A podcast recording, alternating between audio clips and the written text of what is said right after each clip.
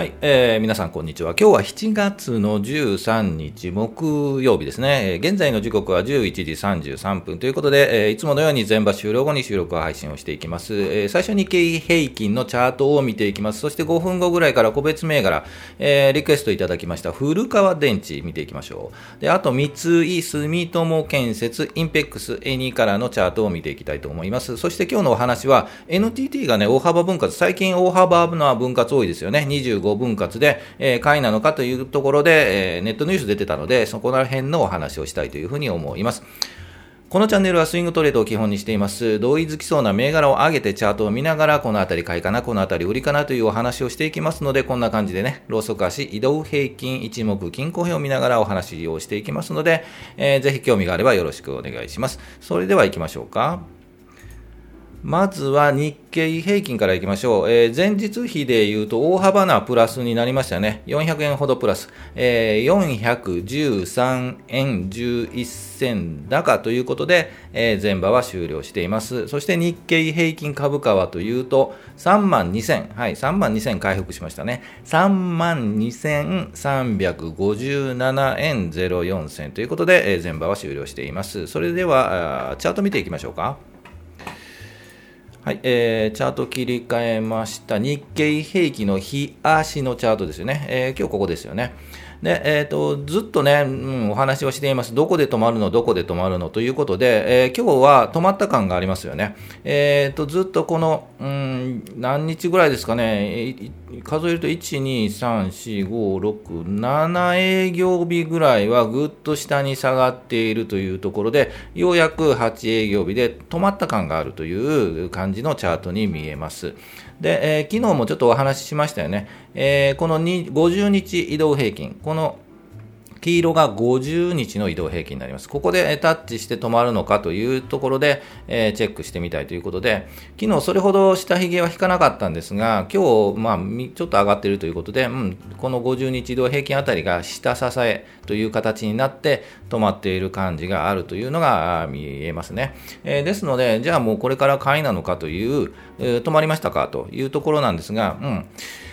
雰囲気止まりましたね。はい。ということで、明日見て来週ぐらいこのあたり、今3万2300円ぐらいですよね。3万2400円、500円ぐらい。えー、来週このあたりでね、推移すれば、えー、まあまあいい感じなんじゃないかなというふうに思います。で、えっ、ー、と、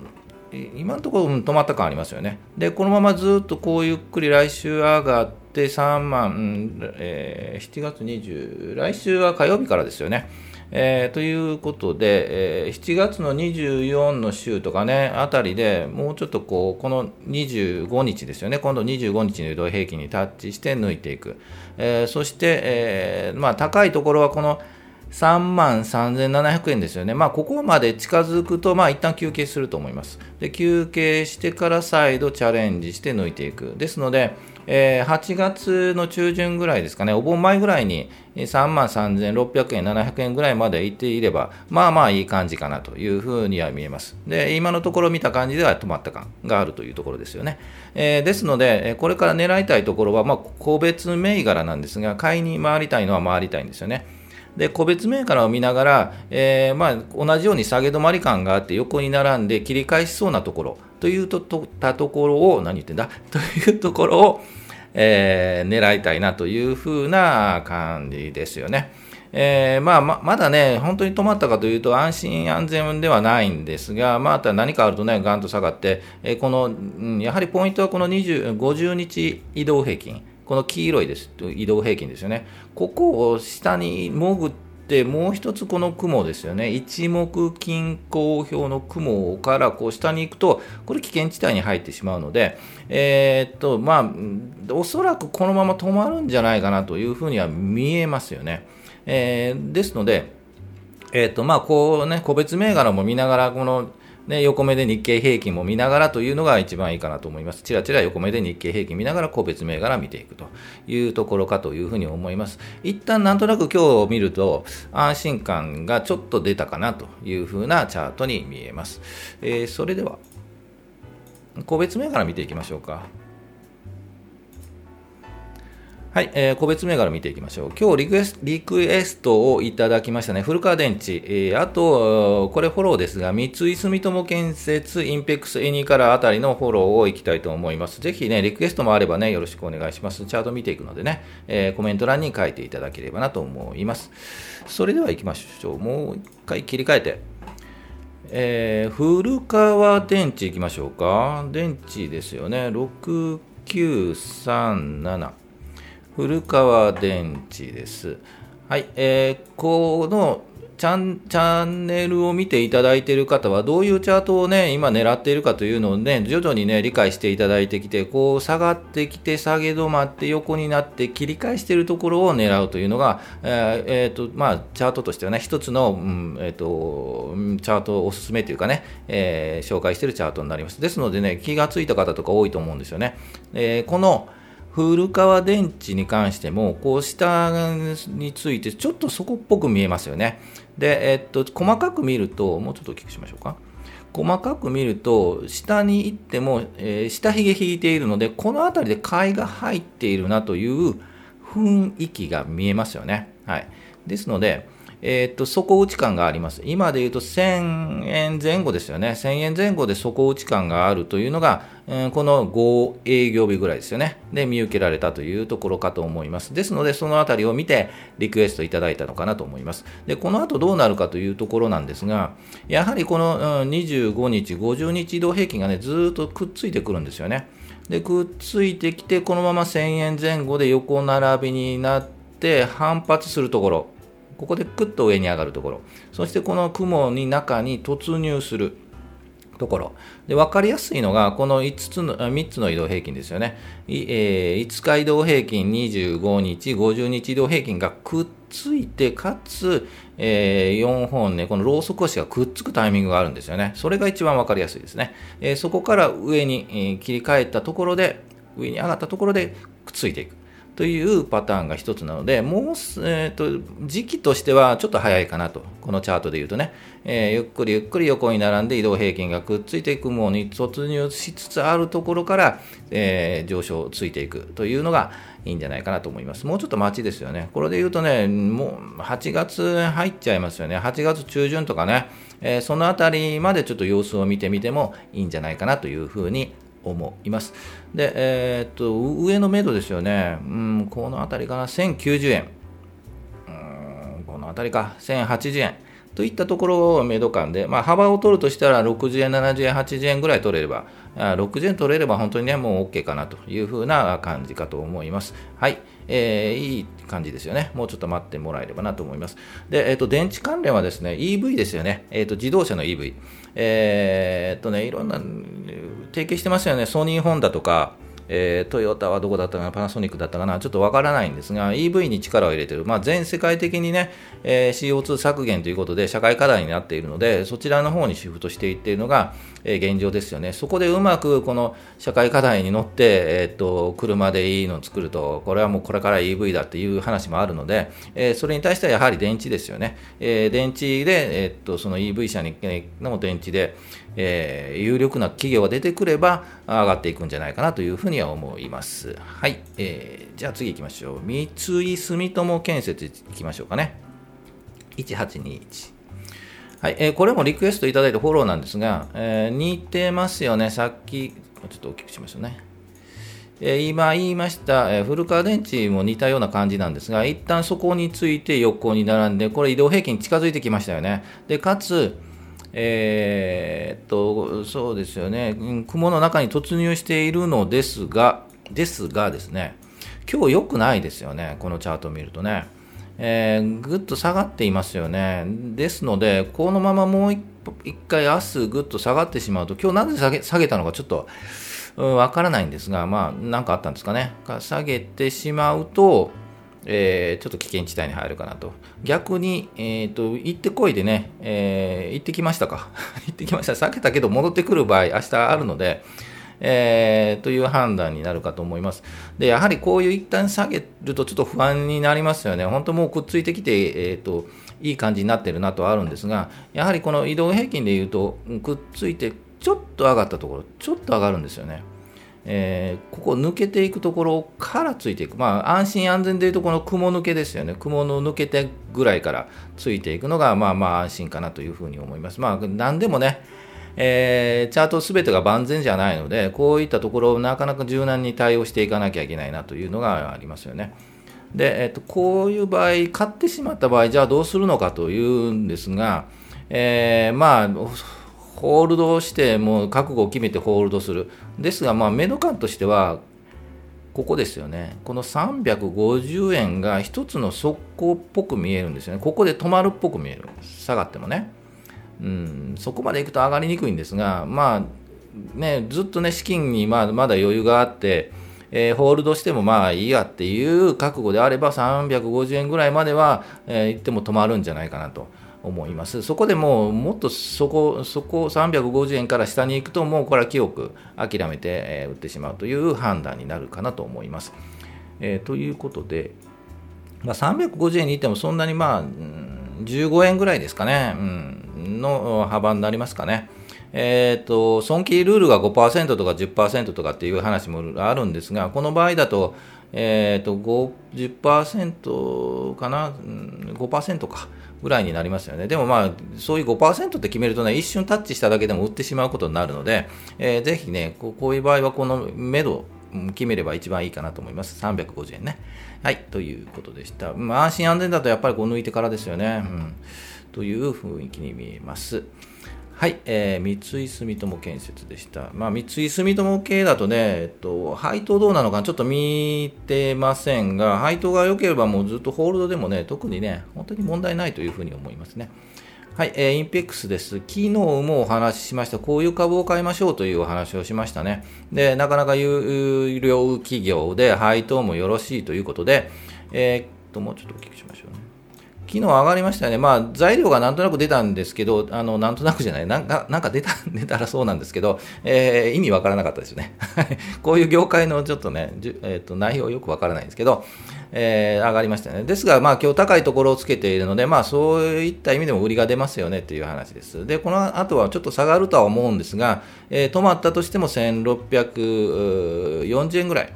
まではくーっと来ても止まるんじゃないかなと、まあ、この赤の移動曲線でタッチして、また上がっていくんじゃないかなと思います。ちょっと買いたい方はね、今ちょっと、えーと、すぐさま手を出さずに、えー、1640円あたりまでぐっと下げて、来週ね、下げてきたところをゆっくり仕込むかなというふうに思います。で、えっと、私も持っているんですが、えっと、追加で買おうかと思って、1600円ぐらいタッチすれば買おうかなと思ったんですが、ね、えー、7日が良かったんですよね。うん、でもまあ、買い増しできずにいるということで、えーとまあ、今日高いのでね、えー、まだ、えーと、待とうかなと思います。はい。ちょっとこれはもうずずっとホールドしようかなという銘柄です。じゃあ最後行きましょうか。5032ですね。エニーカラー、はい、ずっと言ってますね、エニーカラーね。えっ、ー、と、いろんなお話のところでも取り上げましたが、えー、っと、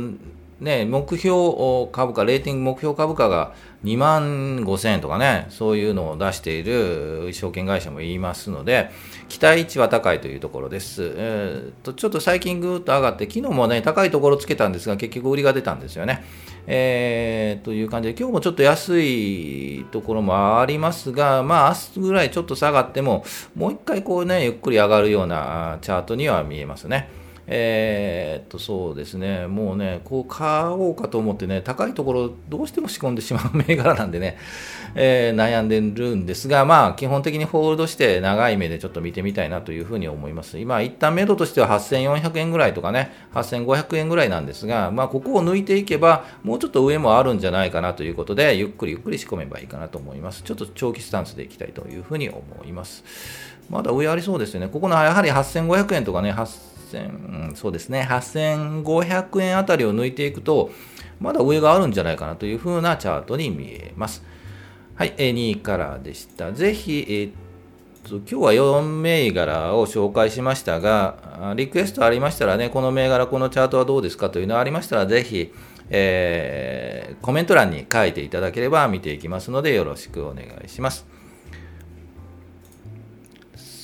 それでは今日お話いきましょうか。えー、っと、はてということで、NTT 株が25分割で買いなのかどうかっていうのを考えてみましょうということですね。最近分割多いですよね。えー、っと、まあ、東証というかね、えーからの指示もあり、え買い単価を下げて、個人投資家に買えるような、ね、株価にしてくださいというお触れがあったようなんですけども、まあ、分割多いですよね。えー、分割でいうと、オーリエンタルランドとかもね、分割したりしてね、昔200万だったんで、200万じゃないと買えなかったんですけど、今50万ぐらいで買えるんですかね。えー、というのもあり、NTT も25分割で、えー、と書いてますよね。えー、25 7月1日で25分割で40万円必要だったんですが、この分割によって、えっと、1単位、100株単位でも1万7000円程度で今入るよということで、買いやすくなったというのは確かに個人投資家にはメリットがあるということです。で、ここの中で、えー、こう URL はね、あの概要欄にも載せておきますが、えー、何が書いてあるかというのをちょっと要約をしてみました。この記事を要約しますと、NTT 株っていつ上場したかというとね、上場ない36年前なんですね。バブル期のど真ん中。えー、私も記憶でかすかな記憶ぐらいですかね。まあ、にその時期って、本当にバブルでね、大人たちはね、買え買え、株買え楽しいぞというようなね、もう、もう、楽しんでた時代だったんじゃないですかね。うん、私なんかね、その時代に社会人ではなかったので、えー、なんか恩恵を受けたというとね、全くわかんないですよね。はい。全くわかんない恩恵を受けたのがね。えー、ということです。初値は、えー、160万だったんですが、えー、高いところでは300万円という高いところをつけて個人投資家がこぞって買ってたというところですよね。その後バブルが崩壊しても大幅下落も下落も下落して、えー、真っ青になったというのが当時のバブル期だったというふうに思います。本当にね、おじいちゃん、おばあちゃんがね、もう損したよ、あの株は、と いうような話がでもうあるんじゃないかなと思います。で、えっ、ー、と、今回大型分割ということで、なぜかというと、まあ、基本的に安く、安くというか、分割すると株価が下がるので、えー、個人投資家買いやすくなる。で、えっ、ー、と、今、NISA とか、えー、あと、小口株ですよね。えっ、と、若い人とかね、お金がないんで、えっ、と、例えば1株単位とかね、えー、で、買う小口の株を買う動きがと多くなってきています。それに合わせたということで、え、分割をしているというところですね。で、価格を下げて個人投資家に買ってもらう NISA でも買えるよとかね、いうような形で、え、企業は最近は分割をしているということですよね。で、この人の話、この方のえー、その記事によると、最後結論なんて書いてるかというと、慎重に検討をということで書いてます。はい、当たり前ですよね。何を言ってんのこの人はというふうに思ったんですが、慎重に検討しなくて買う、株を買う人なんているのかなということもちょっと考えたりしてるしてるんですが、慎重に検討してくださいということを親切に言っていらっしゃいました。はい、ということで、当たり前やということで、まあ、小石ちゃんは突っ込みきつと、突っ込みきついよということを指摘していますが、はい、そういうことを書いてましたので、結論、私的、個人的結論を言いますと、買うか買わないかというと、買いません。多分買わないと思います。で、えっと、なんで買わないかというと、うん、まあ、いわくつくなんでね、ねみんなまあ NTT 株で知ってるんで、えー、個人投資家はね、買うかもしれないですけどね、えーと、配当がね、すごくいいとか、ちょっとわかんないですけどね、配当見てないんでわかんないんですが、えー、これからというとどうかなというふうに思います。で、一瞬だけ買うかもしれないです。チャートを見て、えー、タイミング、先ほど言ったタイミングのチャートになっていれば、一瞬だけね、1週間、2週間で回転させる可能性はなくはないんですけど、長期投資で、えー、買うとか、もう今安いから買えみたいな飛びつくことはないかというふうに思います。はい。えー、ということで、まあ、どの株もそうなんですよね。もうなんか材料が出て飛びついて買うとか、えー、あとそう、そういうのはないですよね。はい。えー、基本的に、えー、とね、有料株というかない、利回りのいい銘柄を選定してタイミングだけを測って買うというような形がやり方がやり方なので、えー、そういうのに行きたいと思いますので、えー、基本的に飛びついちゃだめですよ。はいえー、分割かいいんですか、これって言って、いや、飛びついちゃだめです。買ってもいいですけど、そのタイミングをぜひチャートを見て測ってもらえればなというふうに思います。で、この記事もね、もうね、